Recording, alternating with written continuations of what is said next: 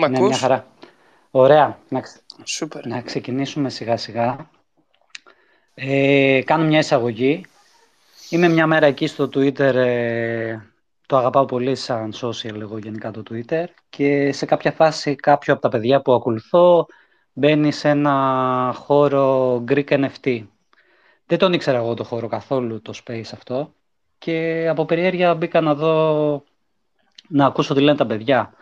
Ε, το space, αυτά τα space τα δημιουργεί η Nancy. Εγώ μπήκα πρώτη φορά στο έκτο του space ε, και ήταν κεντρικοί ομιλητές παιδιά που ασχολούνται με τα NFT και η Nancy είχε το χώρο, ο Φάζ ήταν από τους κεντρικούς ομιλητές ε, και είχαν καλέσει και κάποια παιδιά από, το, από ένα project.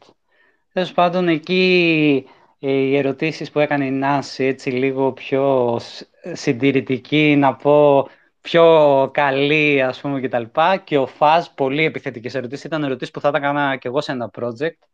Μου άρεσε πάρα πολύ για να δουν αν έχει όντως value το NFT, η συλλογή αυτή NFT.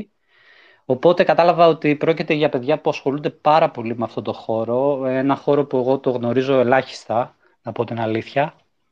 Και πιστεύω ότι θα έχει αξία ένα space να μάθουμε τα βασικά, επειδή εγώ τουλάχιστον ασχολούμαι κυρίως με τα οικονομικά ε, του χώρου των κρύπτο και τα NFT πραγματικά πιστεύω ότι μπορούμε μέσα από τα NFT να βρούμε ευκαιρίες.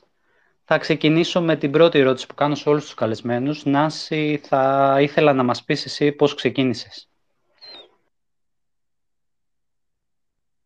Καλησπέρα, παιδιά. Ε, επειδή δεν βλέπω απλά ποιος μιλάει, Τζίμι, εσύ μιλάγες, όχι ο Μαραγκός. Ναι, εγώ, εγώ. Ωραία, τέλεια, τέλεια. Καλησπέρα, παιδιά. Ευχαριστώ πάρα πολύ, Τζίμι, και για την εισαγωγή. Ε, ξεκίνησα εδώ, έχω ξεκινήσει μάλλον εδώ και τρία χρόνια. Ε, ήταν λίγο μετά που είχαν κάνει Mint, την Board Ape και κάποια άλλα που τώρα ήταν στο Bull Market, ήταν Blue Chip Project. Δυστυχώς δεν, τα πρόλαβα αυτά. Ξεκίνησα αρχικά μέσω ενός φίλου που ασχολιόταν κάποιο καιρό με τα Cardano και μας ε, έβαλε στα NFT, μας εξήγησε τι είναι και μπήκαμε διστακτικά και εγώ και ο άντρας μου, εδώ κάπου είναι ο Αντρέας, και μπήκαμε σιγά σιγά διστακτικά. Ε, μας άρεσε πάρα πολύ αυτό θα πούμε μετά και τους λόγους θα μας πεις. Ε, εδώ και τρία χρόνια έχω ξεκινήσει. Ξέρω.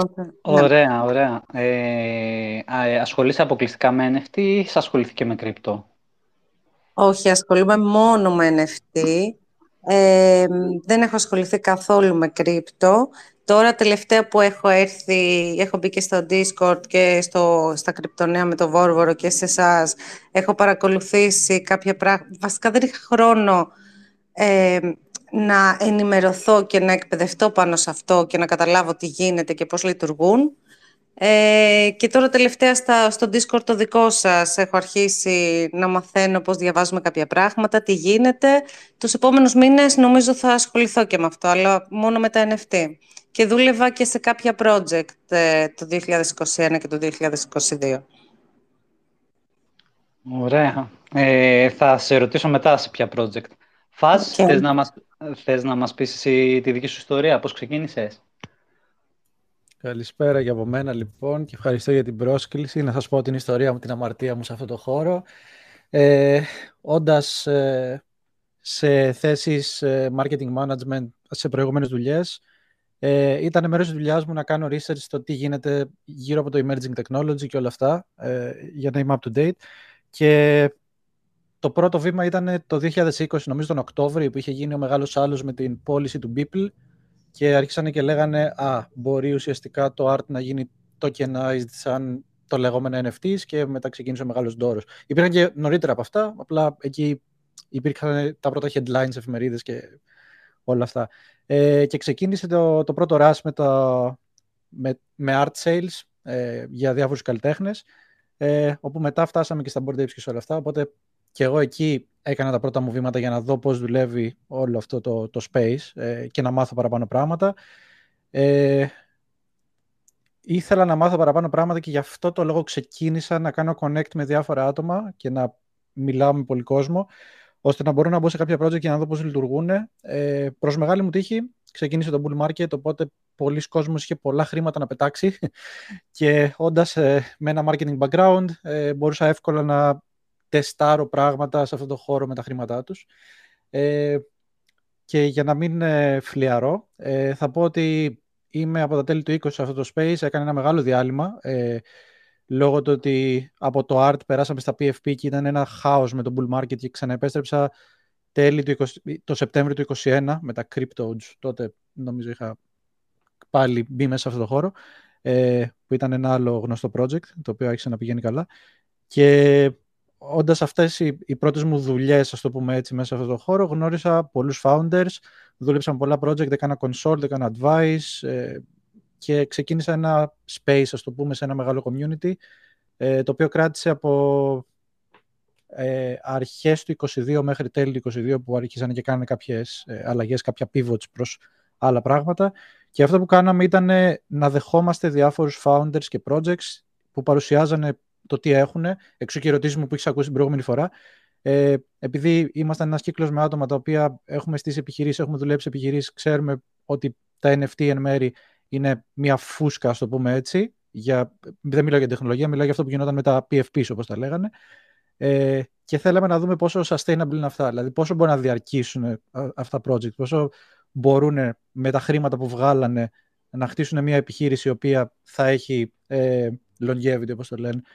Ε, και έτσι αρχίσαμε να μαθαίνουμε πολλά πράγματα, να, να κάνουμε case studies πάνω σε projects τα οποία υπάρχουν και γενικά φτάσαμε ως εδώ που πέσαμε στο bear market και τώρα ουσιαστικά ας πούμε ότι έχει αρχίσει να γίνεται πιο clear το space από άτομα τα οποία προσπαθούν απλά να σου κλέψουν τα χρήματα με διάφορα project που πετάνε δεξιά και αριστερά. Και γι' αυτό είμαστε προετοιμασμένοι να συζητήσουμε, ρε παιδί μου, όλα αυτά τα οποία ακούγονται γύρω από το NFTs, γιατί ο περισσότερος κόσμος όσον αφορά τα κρύπτο, είχα τα πρώτα μου βήματα ήταν το 2017. Ε, δεν ξέρω όσο ξέρω οι περισσότεροι εδώ μέσα πάνω στα κρύπτο, αυτή είναι η αλήθεια. Έχω κάνει και εγώ τα investments μου ε, σε πράγματα τα οποία ξέρω, γιατί προφανώς δεν επενδύω σε πράγματα τα οποία δεν ξέρω. Ε, αλλά τα NFT ήταν αυτό το καινούριο technology το οποίο ε, αρχίσαμε να το βλέπουμε σαν κάτι το οποίο έχει βλέψεις να εξελιχθεί πάρα πολύ και έχουμε μείνει σε αυτό το χώρο για την τεχνολογία κυρίως. Αυτά από μένα. Τα, τα λίγα προς το παρόν. Ευχαριστώ. Πολύ ωραία. Πέτρο; Ε, ήθελα να ευχαριστήσω και εγώ τα παιδιά που ήρθαν εδώ σήμερα. Ε, μας κάνανε την τιμή, αλλά και όλους όσους μας ακούνε. Ήθελα να ρωτήσω, ξεκινώντας από το φάζ αυτή τη φορά, ε, ποιες θα ήταν οι τρεις συμβουλές που θα έδινε σε κάποιον που θέλει να ξεκινήσει σήμερα με τα NFTs. Είτε έχει εμπειρία από το χώρο των κρυπτονομισμάτων, είτε όχι. Ε, ωραία. Πρώτη συμβουλή, ποτέ μην επενδύσεις λεφτά τα οποία δεν είσαι διατεθειμένος να χάσεις. Δεύτερη συμβουλή, μην ακούσεις κανέναν μα κανέναν όταν σου λέει να αγοράσεις κάτι, κάνε το λεγόμενο due diligence μόνος σου και ξεκίνα να ψάχνεις. Ε, και τρίτη συμβουλή, ε, μην έχεις το λεγόμενο φόμο. Μην, μην βλέπεις δηλαδή κάτι να ανεβαίνει η τιμή του και μπαίνεις κατευθείαν μέσα. Γιατί αν είσαι αρκετό καιρός σε αυτό το χώρο, αυτό που θα μάθεις είναι ότι όταν βλέπεις μια τιμή να ανεβαίνει, αυτοί που έχουν βγάλει κέρδος το βγάλανε πριν το μάθεις εσύ. Οπότε, κατά πάσα πιθανότητα θα είναι δύσκολο να βγάλεις το κέρδος το οποίο περιμένεις. Δεν λέμε ότι δεν θα βγάλεις, αλλά μην περιμένεις μεγάλους αριθμούς. Αυτά τα τρία από μένα. Σε ευχαριστώ. Νάνση, στην ίδια ερώτηση. Λοιπόν, εγώ το πρώτο που θα, που θα έλεγα είναι να αποφασίσεις για ποιο λόγο θέλεις να μπεις σε ένα NFT project. Αν θέλεις να θα το εξηγήσουμε τέλος πάντων μετά, ποιος είναι ο στόχος σου, γιατί εισέρχεσαι σε ένα NFT project. Το η δεύτερη συμβουλή είναι αυτό που είπε και ο Φάζ, ότι ε, να κάνεις το δικό σου research, να ελέγχεις όλα αυτά που ακούς και βλέπεις στο NFT space. Ε, και το τρίτο είναι ότι πριν καταφέρεις να κερδίσεις, σίγουρα σε αυτό το χώρο χάνεις πολλά χρήματα, πολλά, χάνεις κάποια χρήματα, οπότε να μπορείς ε, να ξέρεις πόσα μπορείς να αντέξεις για να χάσεις πριν βρεις αυτό το κάτι το οποίο θα σου αποφέρει κέρδος. Τέλεια, σας ευχαριστώ. Ωραία. Ε, η ερώτηση που ήθελα να κάνω, θα ξεκινήσω από την Άνση. Ε, η ερώτηση που ήθελα να κάνω εγώ Ε, να λογικά στο χώρο εσύ ασχολείσαι και τρεντάρεις και όλα NFT, σωστά; Δεν είσαι ναι. μόνο για... Ε, δεν, σε κάποια θα είσαι για την τέχνη, σε κάποια θα είσαι για το trading και το χρήμα. Δηλαδή, σε αυτά που είσαι για το trading, ποια είναι τα βασικά χαρακτηριστικά που προσέχεις εσύ; Λοιπόν, ε, εννοείται έχεις δίκιο. Ε, έχω κατηγοριοποιήσει τα projects τα οποία θέλω απλά να κάνω hold και αυτά τα οποία θέλω να κάνω trading με σκοπό το κέρδος. Ε, στη δεύτερη κατηγορία για την οποία με ρωτάς. Ε, λοιπόν, αυτό που κάνω εγώ είναι ότι έχω κάποιους συγκεκριμένους που παρακολουθώ, οι οποίοι δεν είναι big influencer ή μεγάλοι λογαριασμοί που απλά θέλουν να παμπάρουν και να κάνουν φόμο. Τους παρακολουθώ. Παρακολουθώ κάποιες συγκεκριμένες trading πλατφόρμες οι οποίες βγάζουν τα upcoming meets και μετά επισημαίνω τρία-τέσσερα τα οποία μου αρέσουν.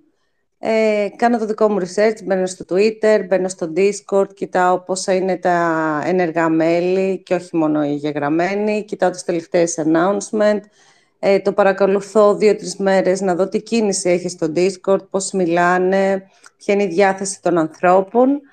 Ε, τι άλλο... Αυτό και μετά αποφασίζω αν θέλω να μπω ή όχι και βασικός παράγοντας όλο αυτό είναι να μου αρέσει και το NFT. Δηλαδή, σπάνια θα πιστέψω σε κάτι το οποίο μπορεί να είναι πολύ χάλια, που μπορεί εννοείται σε αυτό το χώρο να πάει πολύ καλά, αλλά συνήθως δεν μπαίνω σε κάτι τέτοιο. Ωραία. Ε, φάζ εσύ, στην ίδια ερώτηση, μιλάμε για να τρεντάρεις NFT πάντα. εγώ θα σου πω ότι σταμάτησα να τρεντάρω, τρεντάρω ας το πούμε έτσι, ε, το, στα τέλη του 2021, γιατί στο 2022 άρχισα να μπαίνω σε περισσότερα project, οπότε καταλάβαινα πώς δουλεύουν τα περισσότερα project. Και τι εννοώ με αυτό. Μιλάμε για ένα space το οποίο είναι ακόμα πολύ μικρό, όσο αστείο και να ακούγεται. Ε, μιλάμε για δεκάδες χιλιάδες άτομα, το, ο μεγαλύτερος αριθμός που έχει φτάσει, να το θέσω έτσι, που έχουμε ενεργούς traders. Και οι περισσότεροι χρησιμοποιούν και διπλά accounts, bots, ε, άλλα πορτοφόλια και πάει λέγοντας. Και τι θέλω να πω με αυτό; Ε, τα περισσότερα project τα οποία μπορεί να βγουν από το πουθενά και να σου πούνε ότι ξέρεις, είδα αυτούς τους αριθμούς και αυτό ξαφνικά από το πουθενά έχει τέτοια τιμή και ανεβαίνει το floor του και όλα αυτά. Ε, κατά πάσα πιθανότητα, όσο και να ακούγεται σαν θεωρία συνωμοσίας, ε, υπάρχει ένα πάμπο από πίσω το οποίο είναι προγραμματισμένο ε, και υπάρχουν και κάποιοι influencers και υπάρχουν και κάποιοι άλλοι founders οι οποίοι βοηθάνε για αυτό το λόγο. Δηλαδή, άμα, όσο παραπάνω χρόνο περνάς σε αυτό το space, το καταλαβαίνεις. Οπότε, αυτό το οποίο κοιτάω εγώ, άμα θέλω να κάνω ε, επιτυχημένα trades, ας το πω έτσι, είναι αυτά τα άτομα τα οποία ας πούμε ότι κάνουν market manipulation στα δικά μου μάτια γιατί έχουν τόσο μεγάλο follower base, τόσο μεγάλο audience το οποίο ό,τι τους πούνε θα πηδήξουν με τα μούτρα για να βγάλουν λεφτά. Αν μπορείς να μην δεθείς ε, συναισθηματικά να το πω έτσι με την αγορά σου και να πάρεις κάτι τέτοιο και θα πεις: OK, άμα κάνει ένα 20 επί, ένα 30 επί increase, ρε παιδί μου, θα μπορώ να το πουλήσω χωρίς να περιμένω το 100, το 200, το 500 και το κάνεις αυτό συστηματικά για πολλά μικρά project καθώς είναι στην άνοδό τους. Αυτός είναι ένας καλός ε, τρόπος για να πεις ότι όντως θα έχεις ένα καλό κέρδος σε γενικές γραμμές. Ναι, μπορεί να μετανιώσεις και να πεις: Πω, πω, ρε φίλε, έχασα αυτό το 100 επί που κάνανε τα board apes που είναι πασίγνωστα, ξέρω εγώ, ή τα CryptoPunks. Αλλά παρόλα αυτά, άμα το έχεις κάνει με άλλα 20 project και βγαίνεις στο 20-30 επί, τη 100 ενώ increase, ε, δεν, δεν θα αρχίσεις να νιώσει άσχημα γιατί σίγουρα θα βγει κερδισμένος από όλα. Πολύ ωραία. Πέτρο; Έχετε κάποια προτίμηση ε, στην αλυσίδα που τρέχουν τα NFTs, δηλαδή προτιμάτε τα NFTs που είναι στο δίκτυο του Ethereum του Solana ή οποιοδήποτε άλλο, Νάνση. Ε, εγώ, αν και έχω κάποια NFT από Solana, έχω ασχοληθεί κυρίως με το Ethereum και παρακολουθώ αυτά τα NFT, οπότε δεν έχω κάποια γνώση σε άλλα δίκτυα. Δεν έχω ασχοληθεί τόσο ε, πολύ. Και ο λόγος που έχεις επιλέξει αυτό, επειδή είναι τα πιο δημοφιλή, ας πούμε, επειδή έχουν το περισσότερο volume, έτσι ξεκίνησαν. Στην αρχή τα NFT με το Ethereum είχαν και το περισσότερο volume και στο, beer, και στο bull market. Αυτά ήταν που είχαν τη μεγαλύτερη κίνηση πριν αρχίσουν και βγαίνουν κάποια επιτυχημένα. Οπότε ε, δεν είχα και ασχολήθηκα μόνο με αυτά, δεν εισήλθα καθόλου στα άλλα, δεν είχα και το χρόνο να ασχοληθώ με τα άλλα. Ε, και γενικά θεωρώ ότι ε, το Ethereum με τα NFT είναι όπως είναι ας πούμε, το Bitcoin με τα υπόλοιπα νομίσματα, οπότε κυρίως επενδύω σε αυτά. Φάζεσαι. Ε, καλά, ναι. Και εγώ θα σου πω ότι κατά κύριο λόγο είναι τα Ethereum. Ε, έχω ασχοληθεί με Ethereum, με Solana, με Polygon, με Cardano, μέχρι και με Bitcoin NFTs. Εντάξει, Ordinals και Stamps είναι. Δεν είναι ακριβώς NFTs, αλλά θα τα πούμε έτσι για, για τον κόσμο που μελετάει τα NFTs. Ε, αυτό που έχω δει είναι ότι τα περισσότερα, ας πούμε, Cardano έχει πάρα πολύ μικρό community ε, και άμα θες να πας για ένα μικρό community και να αρχίσεις να δουλεύεις με το community μαζί για να φτιάξεις κάτι, ναι, OK, okay, από αυτή την άποψη μπορείς να πεις ότι αξίζει. Ε, Solana έχει πολλά ups and downs. Ε, τα project τα οποία ε, έχουν, κάνουν μεγάλο ντόρο, φεύγουν και κάνουν migrate στο Ethereum, όπως έχουμε δει ε, δύο-τρία μεγάλα project. Ε, αλλά έχει καλή τεχνολογία και κάνει πραγματάκια τα οποία μπορεί να δει μέλλον ε, από τεχνολογικής άποψης πάντα μιλώντας, ε, να δουλέψει σε άλλα use cases. Polygon είναι κάτι που μου αρέσει όχι για τα NFTs, αλλά για το ότι είναι ένα layer, layer 2 ε, technology το οποίο μπορεί να βοηθήσει σε gasless transactions στο μέλλον ε, και ένα πάρα πολύ καλό use case για πολλές εταιρείες να το κάνουν adopt στο μέλλον. Αλλά αν τα παίρνω σαν σύνολο για να σου πω για NFT, θα σου πω ότι κατά 90% τα Ethereum είναι αυτά που κρατάνε όλο το market, γιατί εκεί υπάρχει, πού θα πας να τρέιντάρεις, ξέρω, όταν το 90% σου ασχολείται μόνο με Ethereum. Οπότε, ναι, υπάρχουν και τα άλλα. Οπότε, άμα θες να σκεφτείς ότι θα βγάλω κάποιο project ή θα μπω σε ένα μικρότερο community για να μπορέσω να γνωρίσω κόσμο, να κάνω connect πιο εύκολα, να χτίσω πάνω σε αυτό, γιατί μπορείς να πάρεις και funding και backing από το ίδιο το, το chain, το team που είναι πίσω από το chain. Ε, το Ethereum απλά έχει όλο το, όλα τα μάτια πάνω του, να το πω έτσι αυτή τη στιγμή, οπότε και εγώ κατά κύριο λόγο στο Ethereum είμαι. Κατά 99% να σου πω την αλήθεια. Τέλεια, σας ευχαριστώ. Ωραία. Μου πήρε ο Πέτρος την ερώτηση, γι' αυτό Πέτρο πρέπει να μιλάμε στο τηλέφωνο λίγο πιο μπροστά. Αλλά ε, εμείς, ας πούμε, με τον Πέτρο που είμαστε, το σκεφτόμαστε πιο απλά, θα κοιτάξουμε λίγο fundamentals, θα κοιτάξουμε πιο πολύ, εγώ τεχνικά κοιτάω. Ε, ας πούμε, το τελευταίο καιρό είχαν, παρατηρήσαμε ότι είχαν παμπάρει πάρα πολύ τα NFT από το Injective Protocol. Ε, συνερμική σκέψη ότι αφού το Injective παμπάρει, ε, πολύ πιθανό να παμπάρουν τα NFT. Πολλά παιδιά πήραν αυτό το trade. Ε, Φάζε, έχεις κάποια άποψη πάνω στο Injective; Δεν θα ψέματα, δεν τα έχω μελετήσει τόσο όσο περιμένεις δεν τα έχω μελετήσει, αν και μελετάω γενικά, αλλά είναι πολύ, από δικιάς, για, για μένα τουλάχιστον, είναι πολύ αυτό το noise που υπάρχει γύρω από το τι γίνεται με διαφορετικά chains ή protocols.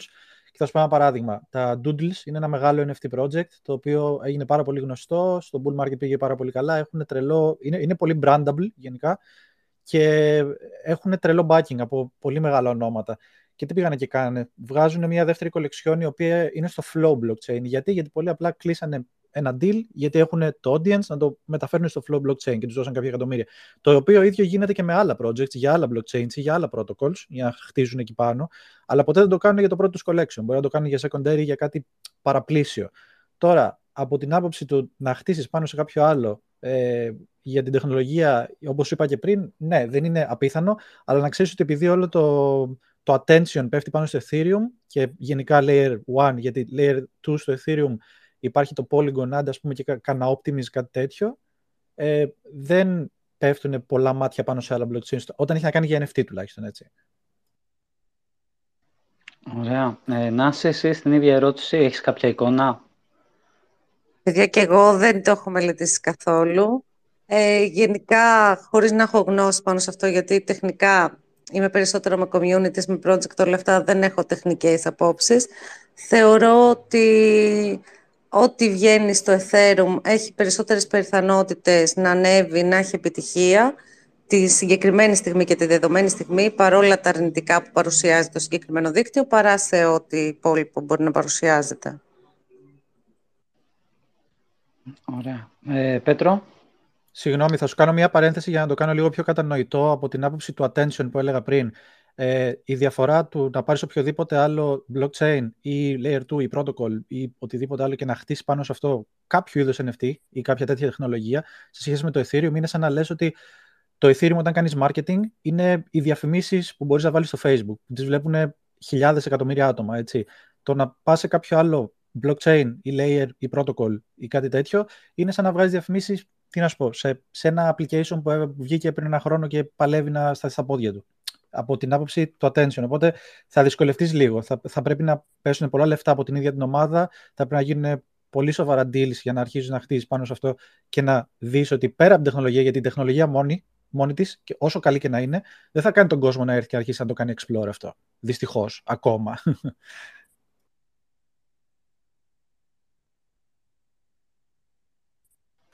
Ωραία. Πέτρο, για πες. Ε, ήθελα να ρωτήσω γιατί και οι δύο αναφερθήκατε στην πρώτη ερώτηση που σας έκανε ο Τζίμι ε, ότι έχετε εργαστεί σε κάποια project. Ε, θα θέλατε να μοιραστείτε κάποιες εμπειρίες ή που εργαστήκατε και γενικότερα αν θεωρείτε ότι υπάρχουν ευκαιρίες για άτομα ε, στο χώρο να ασχοληθούν επαγγελματικά; Νάνση, θες να μας πεις πρώτη; Ναι, παιδιά, εγώ θα σας πω, ε, όταν ξεκίνησα, επειδή όπως σας ε, προανέφερα, η γνώση μου είναι περισσότερο με την community, με το marketing, ότι έχει σχέση με την community. Ε, ξεκίνησα με απλά moderator σε κάποια project, ε, στο bull market. Ε, μετά ανέβηκα σαν leader moderator, community manager, μέχρι εκεί. Ε, μ' άρεσε πάρα πολύ, πλήρωναν καλά ε, και για τις ώρες που δούλευες. Υπήρχαν βέβαια ε, ε, συγγνώμη ένα λεπτό. Υπήρχαν βέβαια και κάποια project τα οποία προτιμούσαν ε, σε ε, εργαζομένους από Ασία γιατί πληρώνονταν πολύ φθηνότερα, αλλά κατά τη διάρκεια του bull market πολλοί που ασχολιόντουσαν επαγγελματικά, όχι επαγγελματικά, που είχαν project το οποίο είχε, είχε ένα συγκεκριμένο roadmap και ήθελε να ανέβει, έπαιρναν από Ευρώπη ή Αμερική, οπότε τους πλήρωναν περισσότερο και ήταν καλά τα χρήματα. Ε, σταμάτησα να ασχολούμαι γιατί ε, το 2022 πριν βγει το premium τώρα στο Twitter, στο X, ε, verification είχαν μόνο κάποιοι συγκεκριμένοι λογαριασμοί που ήταν ε, αναγνωρίσιμοι.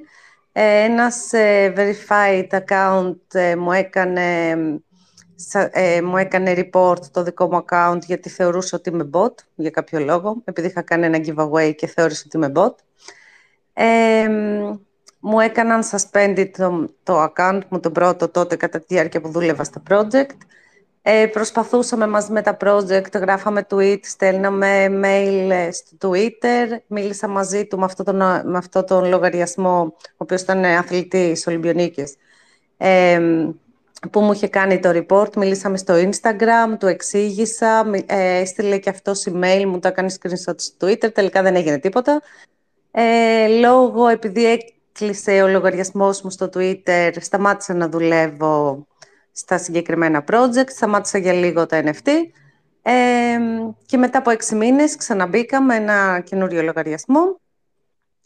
Ε, τώρα, αυτό που θέλω να πω μόνο για να μην μακρηγορώ, είναι ότι όποιος θέλει τώρα να εργαστεί σε NFT project, λόγω του beer market που είμαστε, ε, πρέπει να είναι πολύ προσεκτικός στις συμφωνίες που κάνει, γιατί δεν είναι πολλά τα project τα οποία πληρώνουν.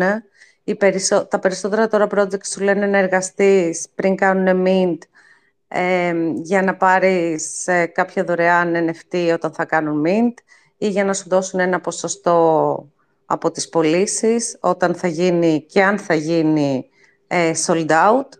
Ε, οπότε τα πράγματα έχουν αλλάξει και αυτοί που πληρώνουν είναι πολύ λίγοι. Πρέπει να έχεις κάνει σίγουρα τη συμφωνία από πριν για να μην αθετηθεί αυτό, ότι έχει αλλάξει όλη η κατάσταση σε σχέση με το προηγούμενο. Αυτό. Φάζ, θες να μας πεις και εσύ τη δικιά σου εμπειρία που έχεις εργαστεί και τα λοιπά; Να σας πω και εγώ, γιατί αυτά που άκουγα από την Άνση μου φάνηκαν αρκετά normal με αυτά που έχουν δει τα μάτια μου. Ε, αλλά θα πω ότι έχω μόνο moderator δεν μπορούσα να γίνω ποτέ, γιατί δεν άντεχα να περνάω όλη μου την ημέρα στο Discord ε, και respect σε αυτούς που το κάνουν δηλαδή.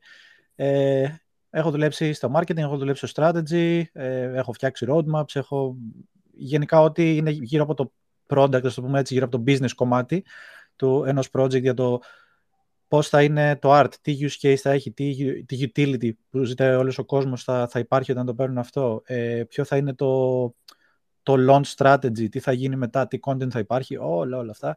Έχω ασχοληθεί με αυτά και με διάφορες ομάδες, ε, με μια ντουζίνα projects, ας πούμε, πάνω κάτω, αν θυμάμαι και καλά. Ε, όπως είπα και πριν που έχω κάνει advice και δεν ξέρω. Ε, έχω κάνει consult γύρω στα 100 projects. Ε, Μιλώντας τώρα για το space που είχαμε, που πήγαινε για ένα χρόνο non-stop κάθε εβδομάδα. Οπότε είχαμε άτομα να μας το ζητάνε. Και γιατί το λέω αυτό, Γιατί μπορώ να δώσω feedback πάνω στο τι δουλεύει, τι δεν δουλεύει και τι ευκαιρίες υπάρχουν. Και θα σας πω ότι μέσα στο bull market μπορείς να δεις μέχρι και έναν Discord moderator να βγάζει ένα με δύο χιλιάρικα το λιγότερο το μήνα. Μιλάμε τώρα για ευρώ, ε, για να κάθεται όλη την ημέρα στο Discord και απλά να απαντάει. Ε, προφανώς όλα αυτά έχουν αλλάξει. Ε, υπάρχουν κάποια άτομα τα οποία κάνουν publish κιόλας ε, κοστολόγια ε, για μισθοδοσίες και όλα αυτά και ποια είναι τα benchmarks, ε, ας πούμε στο space, δηλαδή πώς θα περιμένεις να πληρώνεσαι on average από τόσο έως τόσο. Ε, τίποτα από αυτά δεν ισχύει πλέον λόγω του bear market και το καλό που έκανε το bear market είναι ότι τα περισσότερα project που ουσιαστικά κάνανε ride το hype, βγάλανε χρήματα, εξαφανίστηκαν και επειδή εξαφανίστηκαν έχουν μείνει λίγα και ας πούμε καλά ή ας πούμε ότι έχουν πάρα πολύ attention και πολύ καλό backing από μεγάλες εταιρείες και συνεργάτες και αυτά είναι τα οποία κάνουν προσλήψεις γενικά.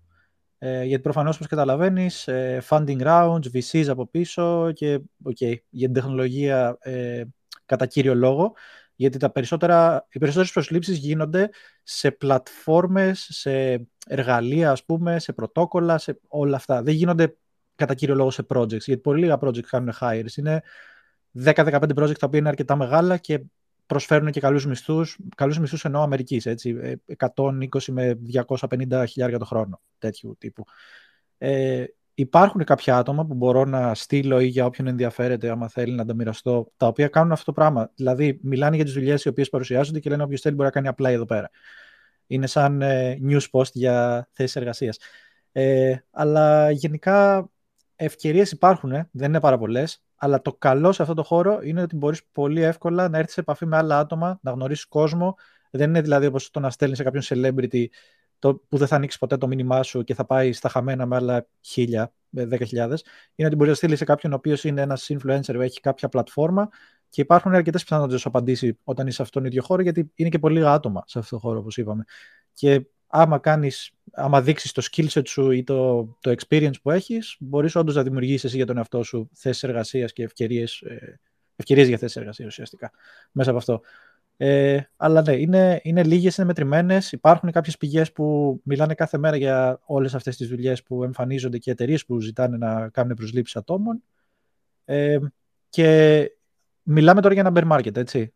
οπότε το να υπάρχουν δουλειές οι οποίες δίνουν ε, πολύ καλά λεφτά και πολύ καλό ε, work environment, να το θέσω έτσι, ε, σε ένα bear market καταλαβαίνεις ότι χτίζουν γιατί καταλαβαίνουν την τεχνολογία που υπάρχει από πίσω και το πώς θα εξελιχθεί στο μέλλον. Γιατί τώρα, με, συγγνώμη να κάνω και αυτή την παρένθεση, με το AI αρχίζουμε και έχουμε προβλήματα ήδη με τα deepfake. Και ένας τρόπος για να πεις ότι λύνονται τα deepfake είναι η τεχνολογία του blockchain για να κάνει ουσιαστικά validate κάποια πράγματα. Πολύ καλά. Ε, εγώ θα ήθελα να ρωτήσω, έχω δει μεγάλα brand, Adidas, Nike, ε, να δημιουργούν NFT. Ε, να, θα ξεκινήσω από σένα. Ε, έχεις εικόνα από αυτές τις συλλογές, αν πιστεύεις ότι θα έχουν value στο μέλλον; Λοιπόν, ε, έχω, αυτό που έχω παρατηρήσει είναι ότι οι περισσότερες από τις ήδη γνωστές web του εταιρείες που, παρουσιάζουν, που έχουν, βγάζουν ένα NFT, Σίγουρα δεν γίνεται μεγάλη, στις περισσότερες από αυτές, το 90% από αυτές, δεν γίνεται ένα μεγάλο pump, όπως μπορεί να γίνει με οποιοδήποτε NFT project.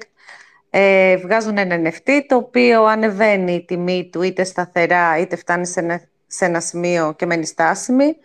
Ε, συγκριτικά με άλλα NFT, τα οποία μπορεί να μην έχουν τα utilities που προσφέρουν αυτές οι μάρκες, να μην είναι γνωστά, ε, δεν έχουν τόσο μεγάλη επιτυχία όσο θα περίμενε κανείς ε, όπως οι μάρκες αυτές που μου είπες, είτε είναι η Nike, είτε τα Lacoste NFT και αυτά. Ε, όπως παραδείγματος χάρη αυτό που έγινε με, το, με τα Pirelli NFT, ε, όχι Pirelli, με τα Michelin, Michelin πώς λέγονται NFT, τα οποία ούτε κάνανε sold out, μειώσανε, κόψαν τη συλλογή στη μέση και ανεβήκανε λίγο, τώρα έχουν πέσει και παρουσιάζονται σταθερά. Ε, αλλά θεωρώ ότι μελλοντικά, όταν θα ε, πάμε πια πιο, ε, πιο, πιο κοντά στο Web3 και σε όλο το Metaverse, ε, τα συγκεκριμένα NFT, το να κρατάς κάποια από αυτά τα NFT θα έχουν μεγαλύτερη αξία από ότι ένα άγνωστο project το οποίο το έχει κάνει ο Χ και ο Ψ που δεν τους ξέρει κανένας. Αυτό.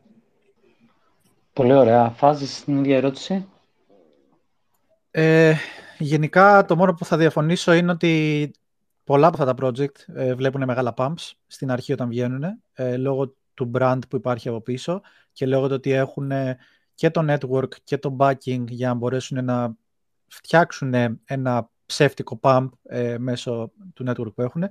Ε, ποιο είναι το, το κυρίως θέμα όμως. Επειδή ε, έχω μελετήσει σχεδόν τα περισσότερα από αυτά, αν όχι όλα, ε, έχουν μπει στο χώρο από Adidas και Puma και Gucci και Louis Vuitton μέχρι ε, Honda και ξέρω εγώ Ferrari και Porsche και ό,τι άλλο μπορείς να φανταστείς. Ε, το θέμα με όλα αυτά είναι τι προσφέρουν. Γιατί κάνουν capitalize το, το attention που υπάρχει γύρω από το blockchain technology και τα NFTs και σου λέει ωραία.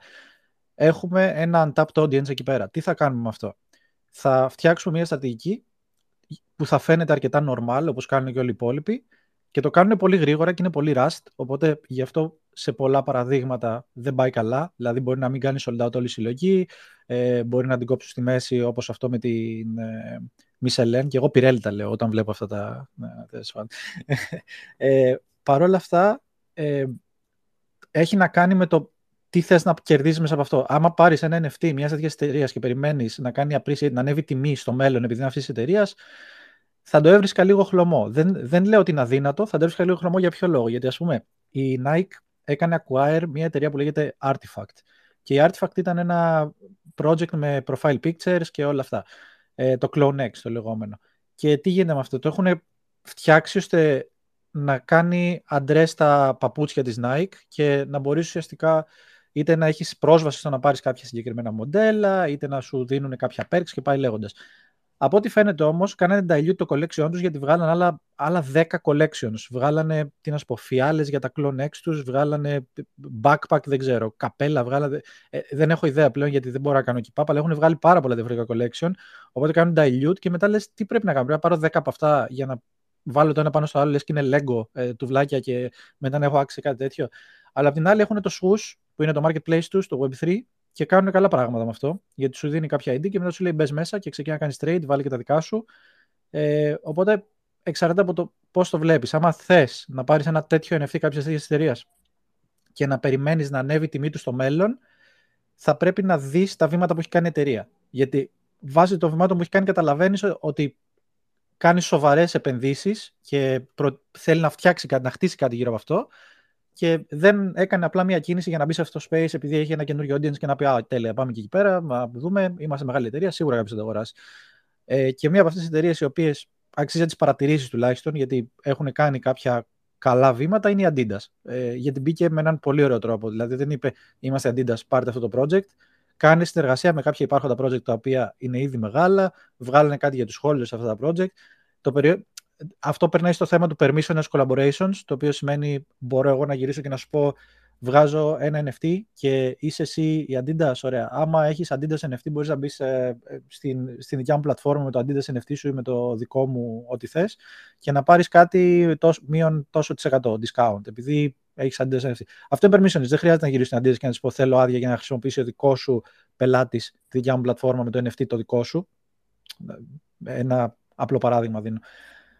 Και σε γενικές γραμμές αυτό ήθελα να πω ότι γενικά πρέπει να δεις τι επενδύσεις έχουν κάνει σε αυτό το χώρο και τι σου λένε ότι θα φτιάξουν στο μέλλον. Γιατί πολλές μπορείς να τις ε, κάνεις spot από την αρχή ότι κάτι δεν πάει καλά, είναι απλά κάτι πάρα πολύ basic και απλό. Δηλαδή θα σου πούνε σου δίνουμε αυτό το art, σου δίνουμε το utility είναι ανύπαρκτο, ξέρω εγώ, σου, είναι απλές λέξεις που χρησιμοποιούν ότι φτιάχνουμε ένα community και ένα brand το οποίο θα κάνει αυτό και αυτό ε, πάνω στο υπάρχον brand μας.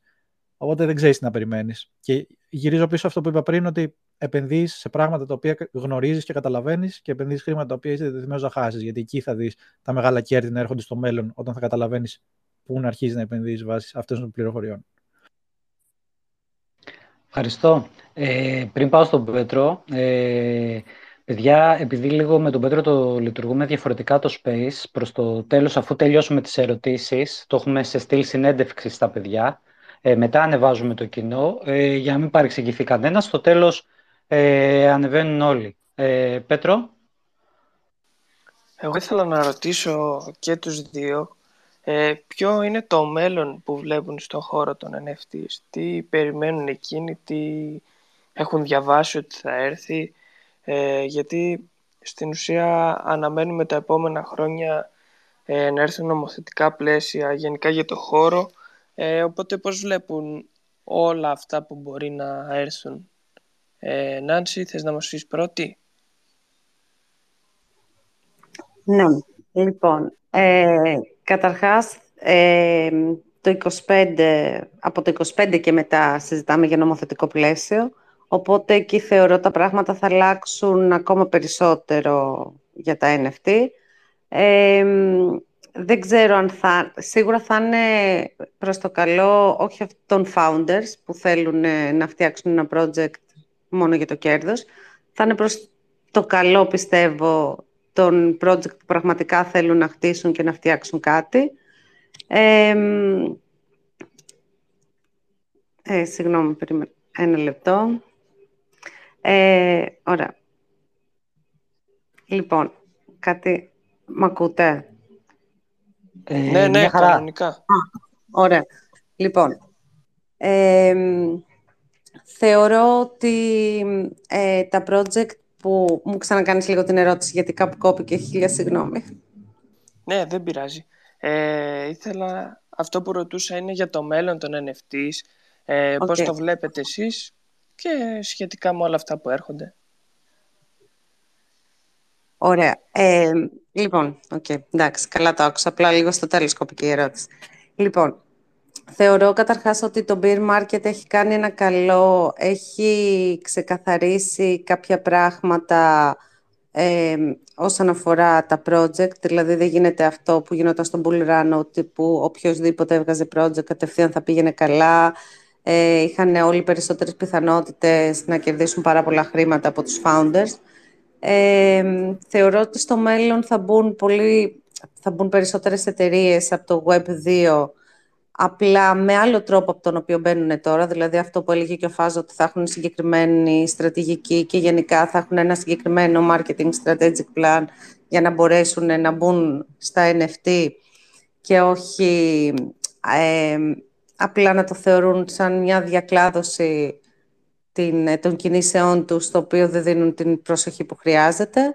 Ε, θεωρώ επίσης ότι σημαντική κάποιοι κλάδοι, όπως ας πούμε ο τουρισμός, οι αεροπορικές εταιρείες όπως έγινε αυτό με τη Lufthansa που έβγαλε NFT και δίνει κάποια discount στους holders και κάποια ε, benefits, θα γίνει. Οπότε θεωρώ ότι θα είναι ένας τρόπος για εταιρείες που ήδη είναι στο Web2 ε, να διευρύνουν ε, το κοινό τους, να γίνουν περισσότερο γνωστές, να κερδίσουν και αυτές κάποια πράγματα από την νέα τεχνολογία, αλλά και σε κάποιες εταιρείες οι οποίες έχουν δουλέψει όλο αυτόν τον καιρό στο beer market και θέλουν πραγματικά να δουλέψουν, να από το να ανοίξουν εταιρεία να κάνουν το αντίθετο, δηλαδή που έχει αρχίσει τώρα τελευταία και κινείται από το Web3, ε, θέλουν να κάνουν εταιρείες στο Web2.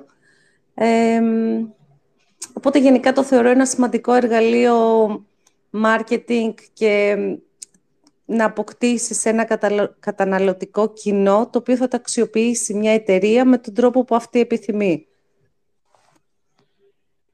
Αυτό. Τέλεια, σε ευχαριστώ πολύ Νάνση. Φάζε εσύ.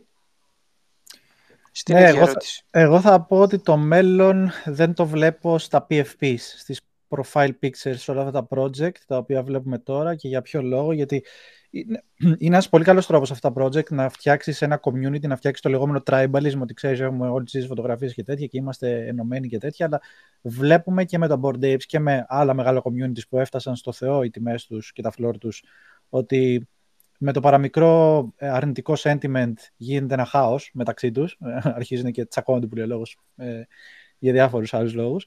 Ε, αυτό που βλέπω είναι η τεχνολογία να είναι απαραίτητη ε, στο μέλλον και τι εννοώ με αυτό; Ε, δεν θα σου πω ότι σε ένα loyalty πρόγραμμα, π.χ. στα Starbucks ή στα ΑΒ Βασιλόπουλος, που έτσι, ότι παίρνεις μια κάρτα μέλους, ότι είναι απαραίτητο να έχεις το blockchain. Αλλά ας πούμε, σκέψου το ότι αν μπορείς να μαζέψεις αρκετούς πόντους και είναι στο blockchain ε, όλη, όλη αυτή η τεχνολογία και μπορείς με τους πόντους να πάρεις κάτι, ε, ένα discount, ένα άλλο προϊόν, ένα οτιδήποτε, αντί να μπορείς να το πάρεις μόνο εσύ, μπορείς να γυρίσεις και να πεις πουλάω τους πόντους μου ή πουλάω αυτό το οποίο πήρα σε κάποιον άλλο. Οπότε μπορείς να βγάλεις και χρήματα από αυτό. Δηλαδή, άμα είσαι ένας καλός ε, user αυτής της υπηρεσίας, να το θέσω έτσι.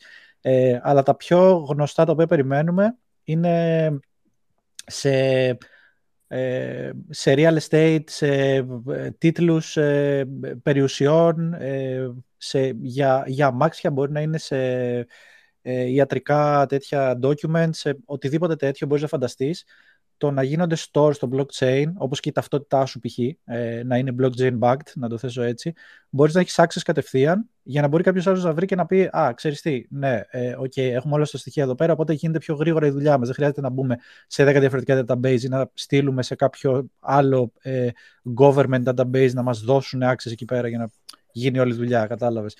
Οπότε αυτό που βλέπω είναι... Μπορώ να πω κάτι πάνω σε αυτό; Ναι, ναι, ναι. Καλησπέρα καταρχήν σε όλους. Είμαι ο Βόρβορος.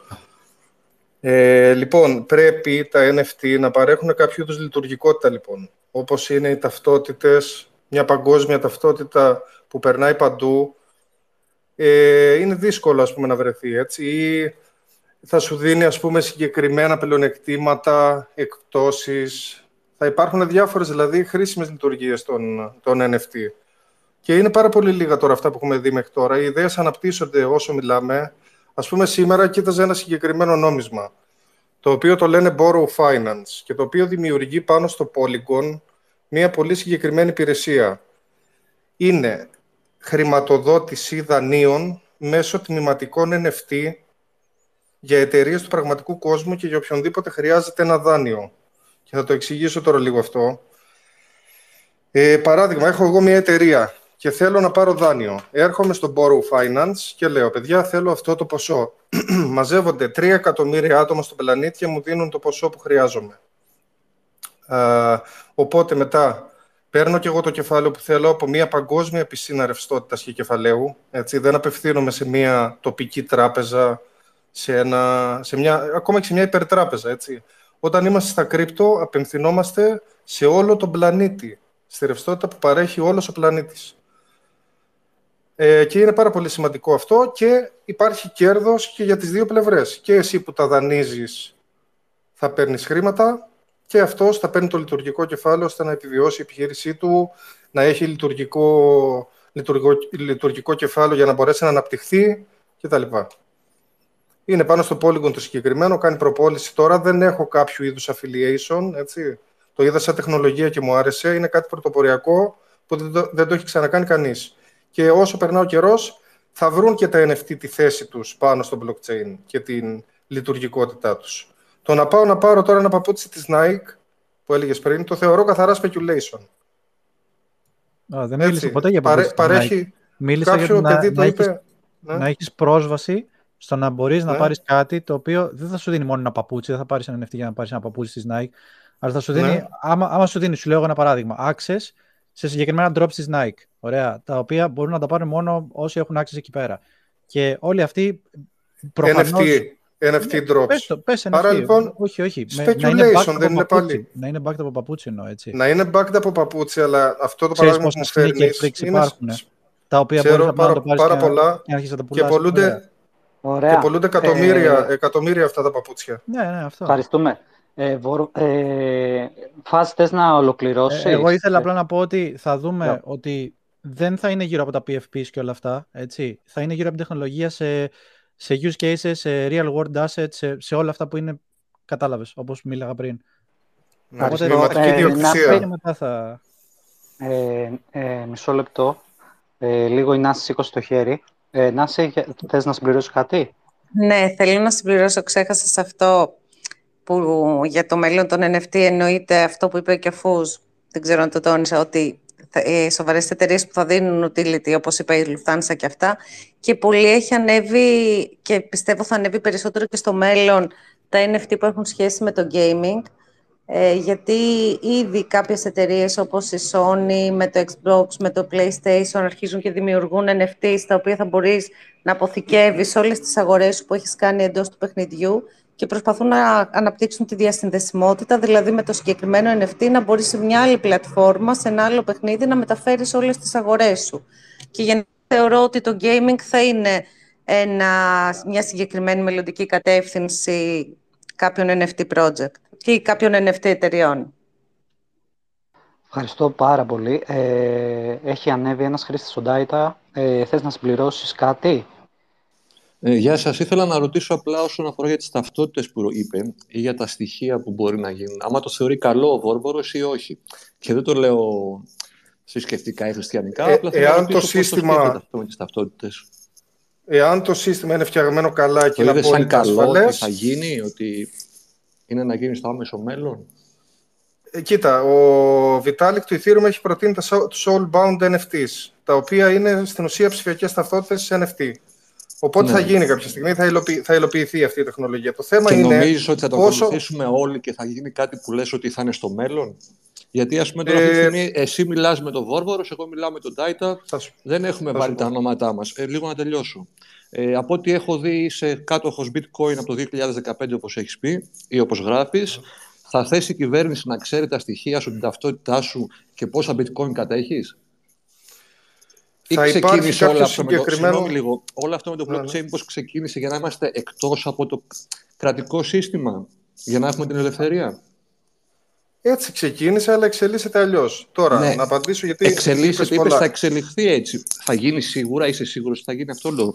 Θα το ακολουθήσουμε. Πιστεύω θα, φτάσουμε, πιστεύω θα φτάσουμε σε ταυτότητες NFT και όσοι είμαστε στο blockchain, δηλαδή, θα μπορεί να σου δίνει α, στοιχεία συγκεκριμένα, ανάλογα με το security level του χρήστη που τα κοιτάει. Και, το, και την άδεια θα τη δίνεις εσύ από το πορτοφόλι σου είναι κάπως ασφαλές αυτό και γενικά θα πρέπει να είναι συνολικά Άρα, ασφαλές στην ουσία, πάλι θα δίνουμε ένα ψευδόνυμο, δεν είναι ταυτότητα αυτό που λες. Ταυτότητα ναι, σημαίνει, ναι, δηλαδή... όπως το είπες, είναι να δίνουμε τα στοιχεία μας που μένω ότι κάνω ποιος είμαι το άφημί μου.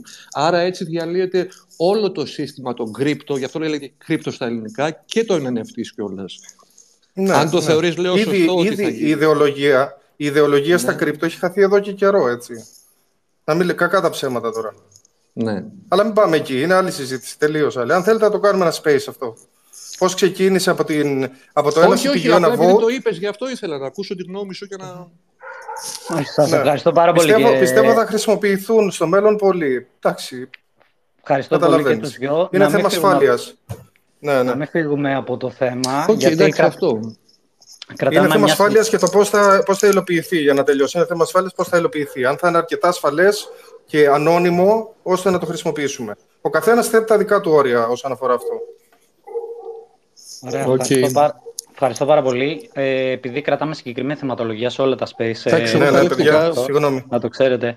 Ε, θέλω να ρωτήσω, φάστα ξεκινήσω από σένα. Ε, προσωπική ερώτηση. Έχει τύχει ποτέ να αγοράσεις κάποια συλλογή καθαρά για το art και να πάει καλά; Θα σε γελάσω γιατί δεν παρατη... όταν αγοράζω κάτι για το art δεν παρατηρώ ποτέ την τιμή. Δεν, δεν, με, δεν με ενδιαφέρει δηλαδή να το μεταπολίσω ή κάτι τέτοιο.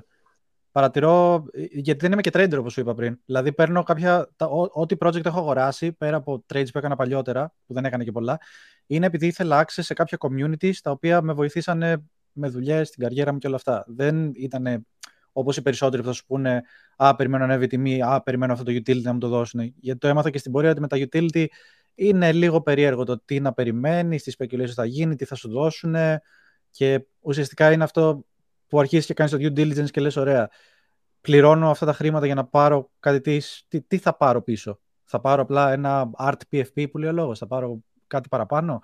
Αλλά όσον έχει να κάνει με το art, νομίζω είναι το πιο ε, σταθερό, να το πω, ε, NFT, γιατί δεν σου υπόσχεται κάτι. Απλά παίρνεις ένα κομμάτι τέχνης, απορτάρεις τον artist και αυτό είναι όλο.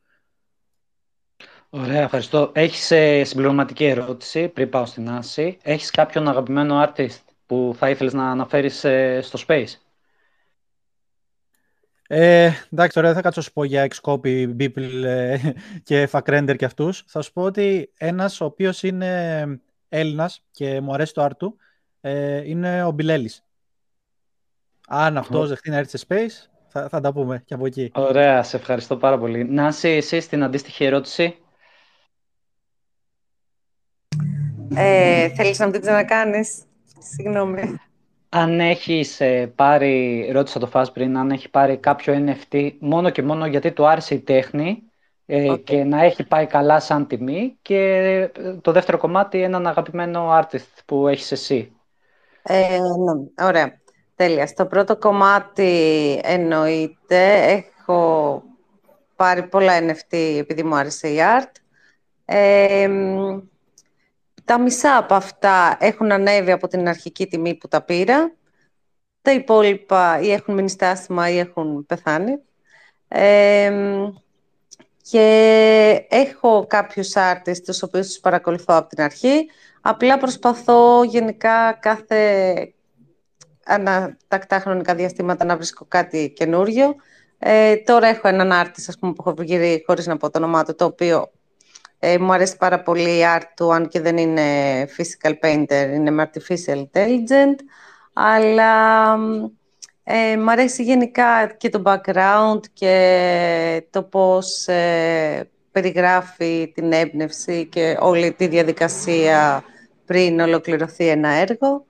Ε, οπότε ναι. Ε, μισή, μισή απάντηση μου δώσε. Έναν artist που έχεις αγαπημένο, έστω έναν Έλληνα. Α, ε, να σου πω με Έλληνες δεν, ε, δεν έχω παρακολουθήσει καθόλου, να σου πω την αλήθεια. Έναν αυτό που έχω, σου λέω, που έχω βρει είναι αυτό με το Milk, με τα κύματα που θα το έχετε δει στο προφίλ μου. Που το πήρα χαμηλά, είχε ανέβει πολύ τιμή, παρόλα αυτά δεν πουλάω γιατί μου αρέσει πάρα πολύ το art. Το έχω δει, το έχω δει στο προφίλ σου. Πέτρο, εσύ έχεις κάποια ερώτηση ή κάποιο σχόλιο από ερώτηση; Ε, ναι, ήθελα να ρωτήσω κάτι σχετικά με το AI. Αναφέρθηκε τώρα η Νάνση ότι κάποιοι έχουν φτιάξει art μέσω ε, αυτής της τεχνολογίας.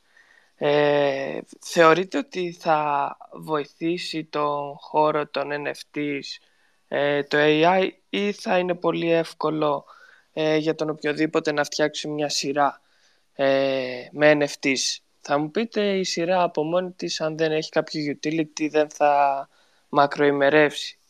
Αλλά γενικά πώς βλέπετε την είσοδο της τεχνητής νοημοσύνης στο χώρο των NFTs. Νάνση; Λοιπόν, καταρχάς θα σου πω ότι γενικά η τεχνητή νοημοσύνη είναι ένα σημαντικό και πολύ βοηθητικό εργαλείο σε όλους τους τομείς, οπότε το ίδιο ισχύει και στα NFT. Ε, εννοείται έχεις έλθει και σε αυτό το τομέα και στο κομμάτι όχι μόνο το να φτιάχνεις την art, αλλά πολλοί και content creator χρησιμοποιούν ε, τεχνητή νοημοσύνη.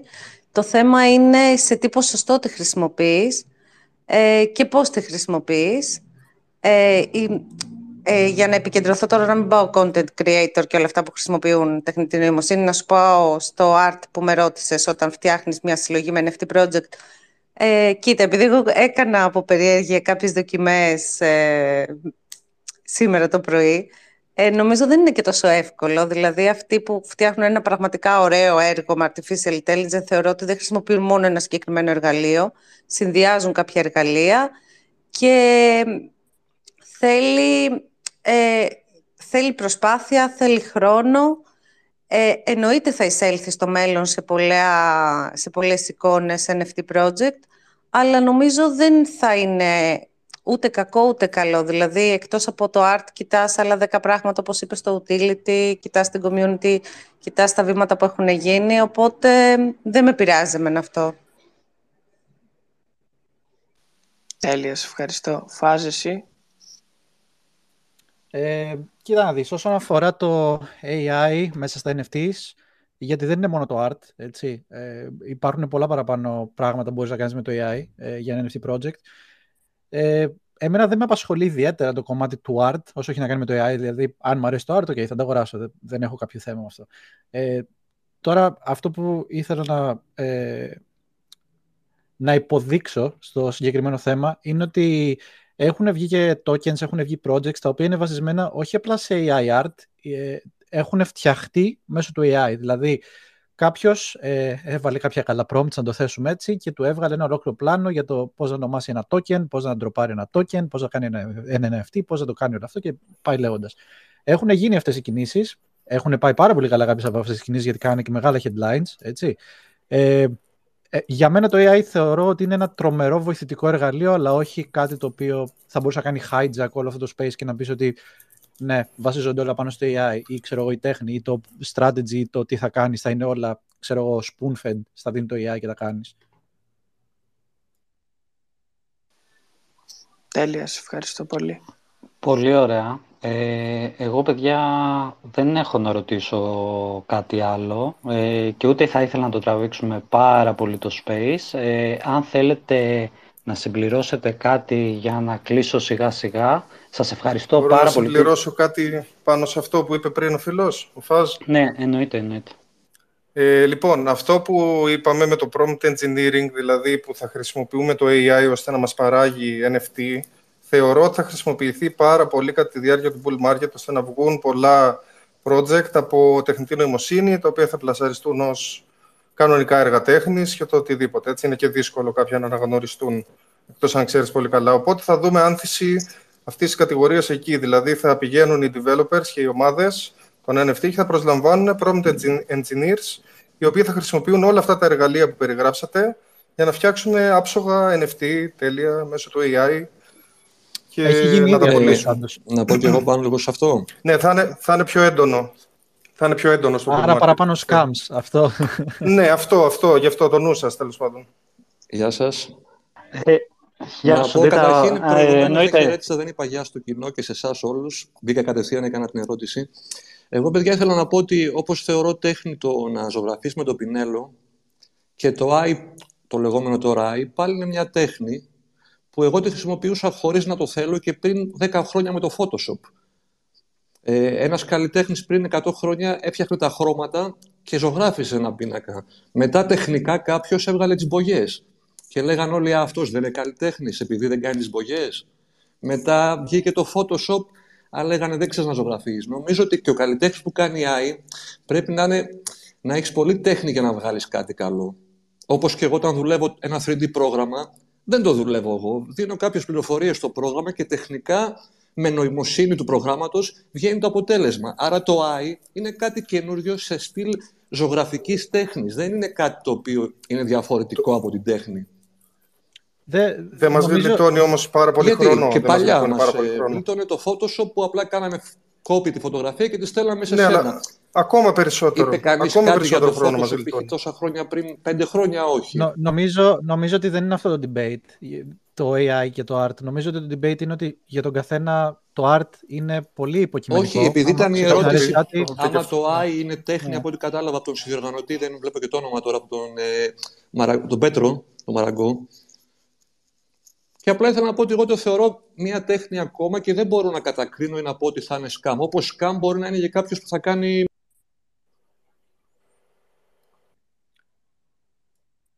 Okay, συγγνώμη, Δίτα, συμφωνώ με σένα. Ουσιαστικά είναι σαν ένα εργαλείο, ένα τεχνολογικό εργαλείο που μπορεί να βοηθήσει στη δημιουργία μιας τέχνης. Η τεχνολογία, παιδιά, χρησιμοποιείται και για καλούς και για κακούς σκοπούς. Οπότε σίγουρα θα υπάρχουν και scam, σίγουρα θα υπάρχουν και καλά project. Έτσι. Δεν αντιλέγω ότι η τέχνη, ας πούμε, είναι κακή. Μια χαρά είναι η τέχνη. Απλά υπάρχει κακή θέληση, κακή βούληση από πίσω.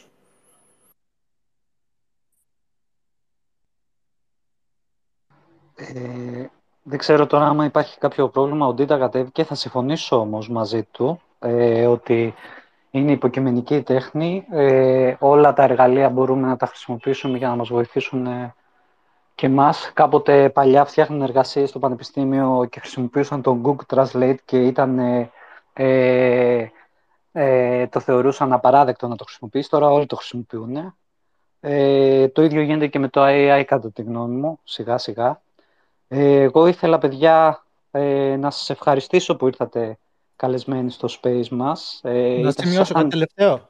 Ναι, εννοείται. εννοείται. Ωραία, ωραία. Ε, επειδή αυτό το είπε η Νάνση και στην αρχή, αλλά δεν το καλύψαμε νομίζω ε, αρκετά, ε, ότι ο καθένας όταν θέλει να επενδύσει σε αυτό το χώρο και να πάρει κάποια NFTs για τον οποιονδήποτε λόγο, έχει, όπως είπαμε, ο καθένας διαφορετικούς λόγους. Οπότε το λεγόμενο due diligence να ψάξεις και να βρεις για ποιον λόγο θες να ασχοληθείς με κάτι και το τι θα σου δώσει. Δηλαδή, κάποιος μπορεί να του αρέσει το art, κάποιος να θέλει να μπει σε ένα community. Ε, τα space που κάνουμε με την Άνση και κάποιες ερωτήσεις, τι οποίες ρωτάω, όπως είπες εσύ, ότι σου αρέσανε, νομίζω ότι ε, είναι αρκετά χρήσιμες για τον κόσμο που ακούει όταν θέλει να αρχίσει να ψάχνεται με τα NFT. Επειδή υπάρχουν πάρα πολλά scam projects, γιατί όλοι ξέρουμε ότι όπως και η τέχνη, έτσι και τα NFT που εν μέρη είναι τέχνη, ε, είναι και για, και για ξέπλυμα, είναι και για πολλούς άλλους λόγους ε, και πολλά scams υπάρχουν. Τώρα πλέον που υπάρχει ένα bear market και υπάρχουν πολύ λίγα projects τα οποία πηγαίνουν καλά, όταν ε, ο, οποιοδήποτε θέλει να κοιτάξει το κάθε project, ε, τουλάχιστον αυτές είναι ερωτήσεις τις οποίες ρωτάω εγώ. Άμα θέλετε να τις ρωτήσετε και εσείς σε κάποιο project πριν αναρωτηθείτε, άμα θέλετε να το αγοράσετε ή όχι, γιατί ο καθένας το αγοράζει όπως είπαμε για διαφορετικούς λόγους. Ε, αν αυτό το project όταν το αγοράζετε, ε, δίνω τα χρήματα μου για να πάρω κάτι, τι μου δίνει, ξέρω εγώ, τη στιγμή που το παίρνω. Δηλαδή, ποιο είναι το short term value που μου δίνει, είναι η πρώτη ερώτηση. Το δεύτερο, ποιο είναι το long term πλάνο τους, δηλαδή τι θέλουν να φτιάξουν μέσα από αυτό, για ποιο λόγο σου ζητάνε χρήματα για να αγοράσεις κάτι. Και το άλλο είναι ότι πώς είναι sustainable, δηλαδή αυτή η ας πούμε επιχείρηση, γιατί και το NFT project σαν business είναι, πώς είναι sustainable, δηλαδή θα χρειαστεί να βγάλετε και άλλα NFTs, να μας ζητήσετε και άλλα λεφτά, θα μας ζητάτε να αγοράζουμε συνέχεια, τι, τι θα πάρουμε μέσα από αυτό. Και αυτά είναι κάποια red flags ουσιαστικά, τουλάχιστον για μένα, δεν λέω ότι είναι για όλους. Ε, όπου θα πρέπει να κοιτάξεις και να πεις, Ωραία, αγοράζω κάτι. Θα πρέπει να αγοράσω και άλλα πράγματα από την ίδια ομάδα, άλλες δύο-τρεις φορές για να πάρω κάτι. Ή ουσιαστικά είναι ένα ψέμα και ένα σάιο, όπως λένε, προκειμένου να βγάλουν και άλλα λεφτά από μένα. Απλά ήθελα να το αναφέρω γιατί πολλοί κόσμοι μπορεί να μην ξέρει πώς θα κάνει ψάξιμο ε, στα NFTs. Ευχαριστώ. Ευχαριστώ. Ε, εγώ, παιδιά, δεν έχω να συμπληρώσω κάτι. Σας ευχαριστώ, Νάνση, σε ευχαριστώ, Φαζ, που ήρθατε. Ε, ελπίζω να σας άρεσε το Space. Ε, καλό βράδυ από μένα. Εμείς ευχαριστούμε και δεν ξέρω άμα ήθελε κάποιος άλλος να κάνει κάποια ερώτηση. Έχει αιτηθεί ο Βόρβορος, θα τον ανεβάσω τώρα ένα λεπτό. Ε, ο Ντίντα, Ντίντα έκανες πριν αίτημα, για κάποιο λόγο δεν μου έκανε έγκριση, δεν ξέρω γιατί, κόλλησε το Twitter. Ε, άμα θες ξανακάνε ένα αίτημα, ε, απλά να μην το τραβήξουμε πάρα πολύ, γιατί είναι και Κυριακή βράδυ, παιδιά. Εγώ, ακούτε έτσι; Λοιπόν, το, ναι, το 50% το είχαμε δει με την Άλτς πρόσφατα. Το 50% όλων των εντολών αγοράς και πώλησης στο Ethereum, στα NFT, είναι was traded. Δηλαδή, ο ένας αγοράζει πράγματα από τον εαυτό του. Υπάρχουν στατιστικά για αυτά, τα έχω παρουσιάσει και στο σερβερ μου. Αυτά. Γενικά τα θεωρώ τα NFT πολύ επικίνδυνα και θέλουν πολύ διαφορετική αναζήτηση σε σχέση με ένα κρυπτονόμισμα τυπικό. Ωραία. Ε, Ντίτα, ήθελες να συμπληρώσεις ε, κάτι; Πάνω σε αυτό που έλεγε ο Φάζ για το πώς βρίσκει κάποια project, ε, θα μπορούσε να γίνει και, ναι, και η ανάποδη ερώτηση. Γιατί να σου δώσω την τέχνη μου τώρα φτηνά 10 ευρώ και εσύ θα βγάλεις αύριο 600. Ε, θα ξαναγοράσεις πάλι από μένα ή να στο πουλήσω τώρα πολύ ακριβά; Ε, και αν τελικά δεν, βγάλεις από μένα κάποιο κέρδος ή από ποια τέχνη, ή από μια ομάδα, θα ξαναγοράσεις άλλα πέντε, θα μας βοηθήσεις; Και κάποιος καλλιτέχνης ή μια ομάδα δεν πιστεύω να έρχεται εσύ να σου ζητάει λεφτά όπως το λες. Ανεβάζουν κάποια δεν, project, ανεβάζουν. Δεν για art. Όχι, δεν είναι μόνο art, ακόμα και τα profile pictures. Ανεβάζουν κάτι, δεν ναι, ναι. παρακαλάνε. Αν εσύ μπει σε αυτό το site, δεν σου λένε κάτι, σε παρακαλώ, φέρε. Αν τελικά όμως εσύ ε... πάρεις και βγάλεις 5 χιλιάρικα, θα τους γυρίσεις πίσω κάποια ή θα σηκωθείς και θα φύγεις. Και μετά την τέχνη αυτή που θα σου δώσει το profile ή το art, θα την κρατήσεις σωστά, θα την κάψεις, θα την μεταφέρεις κάπου αλλού ή θα την προσέξεις; Ε, συγγνώμη να ρωτήσω κάτι. Νομίζω ότι Ντίτα μιλάει για... Μιλάω από την πλευρά Νομίζω την άλλη, ότι ας πούμε ο, ο ναι. για μένα δεν έχω δει πάρα πολλά από το community του, αλλά πιστεύω ότι είναι ένας καλλιτέχνης που δεν θέλει να, να κλέψει από τον κόσμο. Άρα αυτό που έλεγε ο, Φα... αυτό που έλεγε ο Φάζος όμως, ε, είναι σαν να έπιανε όλο τον χώρο των NFTs. Δεν μιλάω Όχι, για... όχι, απλά Γι' αυτό υπάρχουν μίλησα για project- το short term και το long term πλάνο και άμα είναι sustainable. Δεν μιλάω για artist. Όχι, Οι μα artist, ούτε, ε, δεν μιλάω όπως είπα γενικά και πριν, οποιοδήποτε concept. Δηλαδή να μην το βλέπουμε πάντα αρνητικά όταν ξεκινάει κάτι. Μπορεί να είναι 10 άτομα τα οποία ξεκινήσαν και θέλουν να προσφέρουν στον χώρο και επειδή είναι άγνωστα, δεν σημαίνει ότι θα κλέψουν κατευθείαν. Είναι Όχι, σαν τη δεν startup έχω που γυρίζουν και κλέψουν. σου λένε ζητάμε χρήματα για να φτιάξουμε το χι ψι ωμέγα, κατάλαβες. Οι περισσότεροι δεν σου ζητάνε καν χρήματα για να φτιάξουν το χι ψι ωμέγα. Δεν, σου- δεν έχουν καν πλάνο. Σου λένε θα φτιάξουμε ένα μεγάλο brand και θα έχουμε ένα τρομερό community. Ναι. Και Αύριο λες, μεθαύριο «OK, όμως αυτό- Γιατί δεν σου δώσω λεφτά για να το κάνεις αυτό και να το κάνεις τζάμπα. Οπότε μετά να σε πληρώσω για το value που Ε, μου γι' έδωσες, αυτό όμως μπαίνεις κατάλαβες. και σε αυτόν τον χώρο ότι λες κάτι, σας δώσω εγώ τώρα 3 ευρώ, μπορεί αύριο να μου φέρουν 5 χιλιάρικα. Αλλιώς πας σε κάποιους ψαγμένους project, δίνεις 50 χιλιάρικα και περιμένεις να τα κάνεις 60. Νομίζω κάπως έτσι Ναι, λειτουργεί συμφωνώ. αυτό. Μακάρι να ήταν Απλά τόσο απλό. Απλά Υπάρχουν κάποια project τα οποία έχουν κερδίσει από τις πρώτες συλλογές πάρα πολλά χρήματα, δεν έχουν δώσει τίποτα πίσω από θέμα utilities, τίποτα τίποτα πίσω στους ε, holders Ναι. και μετά ξεκινάνε μια δεύτερη συλλογή στην οποία ζητάνε πάλι να αγοράσεις το NFT χωρίς να έχουν προσφέρει κάτι για την πρώτη, για τους holders Ο- της ο πρώτης. λόγος που τα Νομίζω είναι λέω- αυτά τα project. Ο λόγος που τα Αναφέρω. λέω όλα αυτά είναι επειδή έχω κάνει review εκατοντάδες project τα τελευταία δύο με τρία χρόνια και βλέπω τα ίδια patterns, κατάλαβες. Ώστε οι περισσότεροι απλά προσπαθούν να κάνουν extract liquidity από το space, να πάρουν τα λεφτά και μετά σου λένε τα πιο... Έχουν όλοι τις ίδιες λεξούλες, τα buzzwords που λένε, προκειμένου να σου πούν θα σου κάνουμε deliver αυτό. Ναι, συμφωνώ μαζί σου ότι υπάρχουν κάποιοι που θέλουν να, χτά- να χτίσουν κάποια πράγματα, αλλά σε πολλές περιπτώσεις, γιατί το έχουμε ξαναναφέρει Ναι, αυτό, άμα το πάμε δεν έτσι όπως στη χρειάζεται ζωή, τα εγώ NFT. νομίζω είναι 50-50. Δεν είναι σε πολλές περιπτώσεις, είναι 50-50. Δεν μπορείς να Στο πεις λέω τώρα ότι από είναι- από δικό μου research, έτσι. Άμα έχω κάνει research σε 1000 projects και τα καλά ήταν τα 10, ε, μάλλον δεν είναι 50-50. Καταλαβαίνεις. Όχι, 50-50 εννοώ ότι κάποιοι θέλουν να κλέψουν και κάποιοι το κάνουν. Τώρα, άμα δεν πέτυχε το project ή όχι, δεν σημαίνει πάντα ότι ένα project επειδή δεν πέτυχε πήγαν να σε κλέψουν. Έτσι δεν είναι; Όχι, σε αυτό συμφωνώ, ναι, ναι. Παιδιά, αν είναι wash traded ένα project, μπορεί να έχει πάρα πολύ ψηλή τιμή. Έτσι. Και ο δημιουργός με τα λεφτά που πήρε αρχικά μπορεί να το κάνει wash trade μόνος του. Δηλαδή παίζουν πολλά. Μην ε, έχουμε κλειστά μάτια γενικά για το τι συμβαίνει. Όλοι να βγάλουν λεφτά θέλουν. Όλοι να βγάλουν λεφτά θέλουν. Τε- Τέλος πάντων, ο λόγος που τα είπα όλα αυτά ήταν για long term value σε holders που παίρνουν κάτι προκειμένου να δουν τι θα γίνει όχι σε ένα μήνα, αλλά σε ένα χρόνο, σε τρία, σε πέντε. Ωραία. Τώρα, άμα μου λες ότι θες να κάνεις trading για να βγάλεις κέρδος και μόνο κέρδος από αυτό και δεν σε ενδιαφέρει τίποτα άλλο, ναι, εντάξει, δεν χρειάζεται να, να ακούς αυτά τα οποία σου είπα ότι είναι κριτήρια. Δες ποιο είναι overhyped και ποιο θα πουληθεί γρήγορα επειδή είναι overhyped. Γιατί αυτό γίνεται πλέον. Είναι τα ίδια άτομα που βγάζουν λεφτά εδώ πέρα. Είναι αυτό το 1% που λέμε. Όπως και, και στην αληθινή ζωή, δεν είναι μόνος στα NFT. Αλλά ναι, ε, είναι was traded όπως Ναι, είπες, απλά στην είναι αληθινή internal ζωή το pump, 1% είναι πολλά. πάντα είναι πάντα η βγή και οι οικογένειές τους. Ενώ εδώ στον χώρο των NFTs μπορείς να μπεις και εσύ στο 1% και η Νάνση και οποιοδήποτε. Αυτό είναι το μόνο καλό. Ναι, και στο λέω επειδή έχω κάποια insights, επειδή έχω βρεθεί σε groups με influencers που κάνουν τα pumps από μόνοι τους και τα wash trades και αυτά και έχω φύγει και από Εκεί, αυτά. εκεί ε, αλλά έμπαινε έχω σαν δει πώς πράκτορας δουλεύουν για να αυτά. πάρεις απλά για να τους να δεις, ή απλά γινώσουν και εσύ σαν και αυτούς και γι' αυτό έμπαινες. Αυτό που κατακρίνεις. Όχι, είχα μπει σαν, σαν advisor σε ένα project και όταν είδα ότι γινόταν αυτό το πράγμα, μετά είπα εντάξει, okay, κατάλαβα Οκ, πώς οκ. λειτουργεί το market, οπότε δεν Έγινε, θέλω έγινε. να ασχοληθώ άλλο με αυτά. Οκ, φάζ.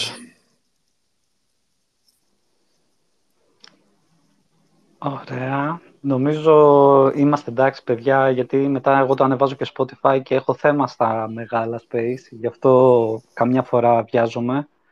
Ε, να με συγχωρέσετε για αυτό το κομμάτι. Ε, πιστεύω να σας άρεσε το space. Ευχαριστώ να σας ευχαριστώ Φαζ. Ε, ευχαριστώ και Πάρα τους πολύ άλλους. ωραία Πάρα ήταν. πολύ, Εμείς παιδιά. ευχαριστούμε. Ευχαριστούμε πάρα για την πολύ για την πρόσκληση. πρόσκληση. Και Ευχαριστούμε. Τζίμι και Πέτρο, ευχαριστούμε πολύ. που ήρθατε. Ε, καληνύχτα από μένα, Πέτρο. Ευχαριστούμε πολύ παιδιά και όσοι μιλήσατε και όσοι μας ακούσατε και θα μας ακούσετε. Καλό βράδυ και καλή εβδομάδα.